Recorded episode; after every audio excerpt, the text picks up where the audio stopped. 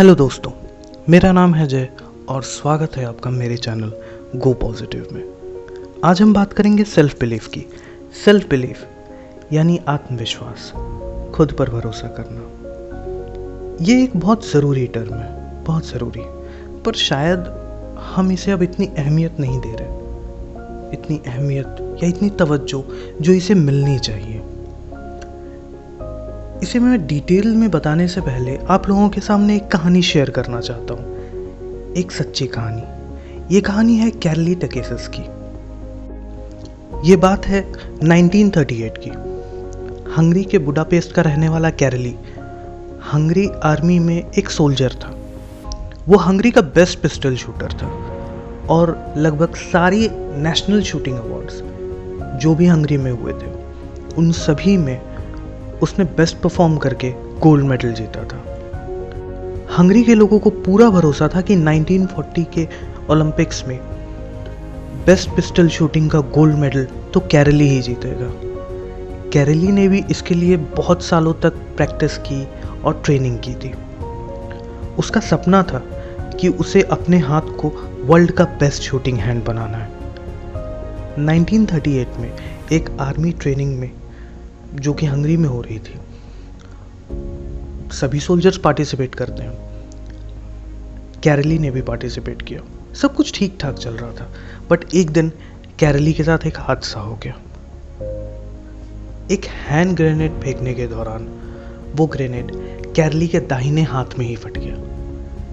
कैरली बेशुद्ध होकर बेहोश होकर गिर गया। जब उसे होश आया तो वो आर्मी हॉस्पिटल में था। उसने अपने दाहिने हाथ को देखा। वो एकदम नष्ट हो चुका था और उसके साथ खत्म हो चुकी थी उसके सारे सपने। बेस्ट शूटिंग हैंड बनने का सपना ओलंपिक गोल्ड मेडल का सपना, वो निराश हो गया था।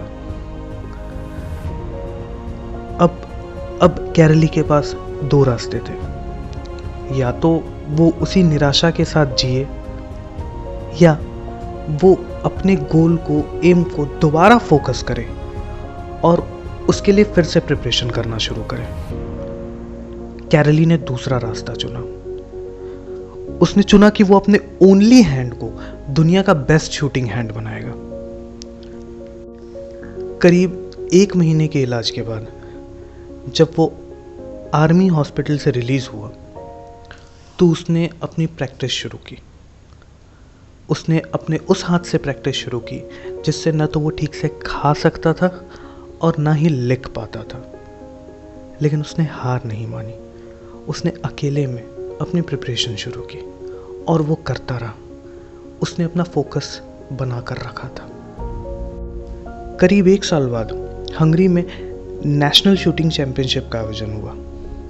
उसमें हंगरी में देश भर से आए हुए एक से एक धुरंधर शूटिंग चैंपियन थे। और सब लोग उसमें पार्टिसिपेट कर रहे थे उसमें जीतने के लिए। कैरली भी वहाँ पे आया। सब लोग कैरली को देख के हैरान हो गए, दंग हो गए। कॉम्पिटिटर्स बहुत खुश हुए। सब लोग उसके पास आए और उन्होंने उससे कॉन्ग्रेचुलेट किया। और उसने उन्हें कहा यह होती है स्पोर्ट्समैनशिप के स्पिरिट इतना सब होने के बावजूद, इतना सब कुछ होने के बावजूद आज तुम यहाँ आए हो। हमें चेयर करने आए हो, हमें सपोर्ट करने के लिए आए हो, इस शूटिंग चैंपियनशिप को देखने आए हो। Thank you so much Karoly मुस्कुराया और उसने कहा, मैं तुम्हें यहाँ सपोर्ट करने या चेयर करने नहीं आया। मैं यहाँ तुम्हारे साथ compete करने आया हूँ। और इसी के साथ कैरली ने नेशनल शूटिंग चैंपियनशिप में पार्टिसिपेट किया। और आप विश्वास नहीं करेंगे, सबको हराकर कैरली ने उसमें गोल्ड मेडल जीता। कैरली यहाँ नहीं रुका। क्योंकि उसका फोकस नेशनल कंपटीशन नहीं, बल्कि ओलंपिक्स था। उसका फोकस था 1940 का ओलंपिक्स उसने उसके लिए प्रिपेयर करना शुरू किया। और ज़्यादा प्रिपेयर वो उसमें बेस्ट करना चाहता था। लेकिन 1940 का ओलंपिक्स जो कि टोक्यो में होने वाला था वर्ल्ड वॉर टू की वजह से कैंसिल हो गया। कैरली ने हार नहीं मानी और उसने 1944 के ओलंपिक्स पर फोकस करना शुरू किया। 1948 का ओलंपिक्स भी वर्ल्ड वॉर टू की वजह से कैंसिल हो गया। कैरली अब निराश हो चुका था, बट कैरली ने हार नहीं मानी और उसने अपने आप को भरोसा दिलाया। उसने अपने आप को विश्वास दिलाया कि वो कर सकता है और उसने 1948 के ओलंपिक्स के लिए प्रिपरेशन शुरू कर दी। 1948 का ओलंपिक्स।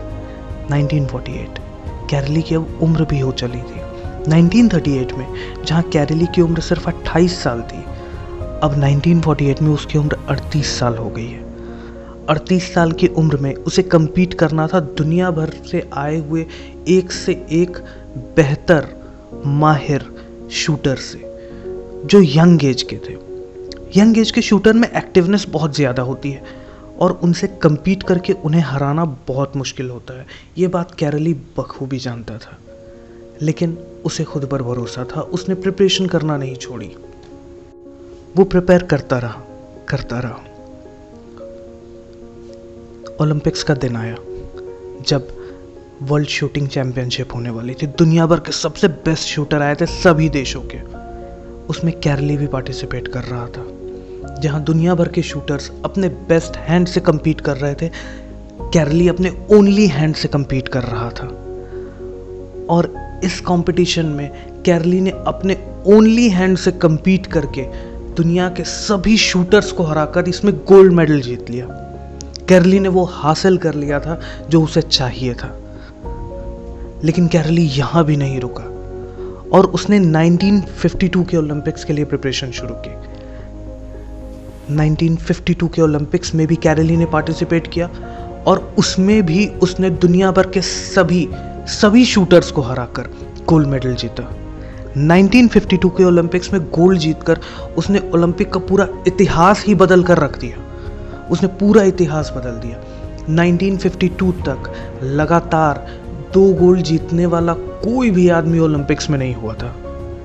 लेकिन सिर्फ़ सेल्फ बिलीफ आत्मविश्वास के बल पर कैरली ने यह कर दिखाया। कैरली अब अचीव कर चुका था जो उसे चाहिए था। World's best shooting hand Olympic gold medal ये कहानी ये कहानी क्या बताती है हमें? इस कहानी को सुनाने का क्या मतलब है? इस कहानी को सुनाने का बस यही मतलब है कि आपको खुद पर भरोसा करना चाहिए, अपने आप पर भरोसा करना चाहिए।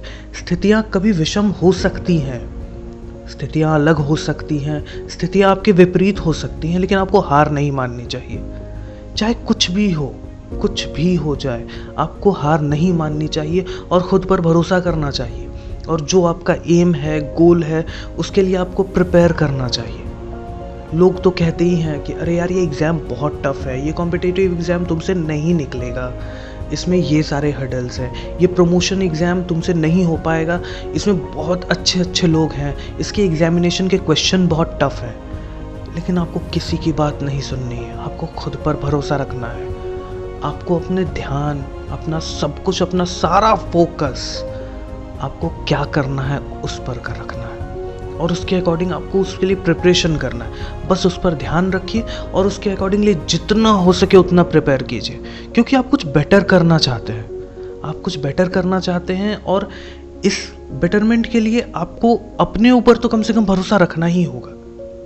आप अपने ऊपर भरोसा रखिए, आप ज़िंदगी में सब कुछ हासिल कर सकते हैं, जो भी आप चाहें।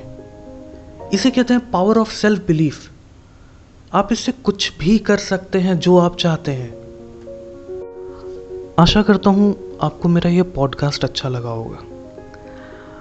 अगर आपको इसकी कोई भी बात अच्छी लगी या आपके काम की लगी तो प्लीज़ मेरे चैनल को सब्सक्राइब कीजिएगा और इस पॉडकास्ट को दूसरे लोगों को भी शेयर कीजिएगा, अपने फ्रेंड्स अपनी फैमिली को।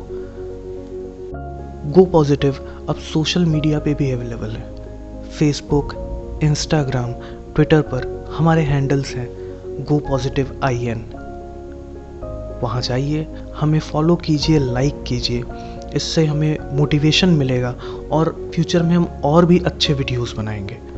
वीडियोस जो आपको यहाँ पे मिलेंगे सोशल मीडिया हैंडल्स पर और पॉडकास्ट तो मिलते ही रहेंगे। मेरे इस चैनल्स में अगर आपको कुछ भी अच्छा लगा हो तो प्लीज़ एक बार मैं फिर कहता हूँ, सभी के साथ शेयर कीजिए। आज के लिए बस इतना ही। तो इजाज़त दीजिए। आप सुन रहे थे go positive This is Jay signing off. Thank you so much.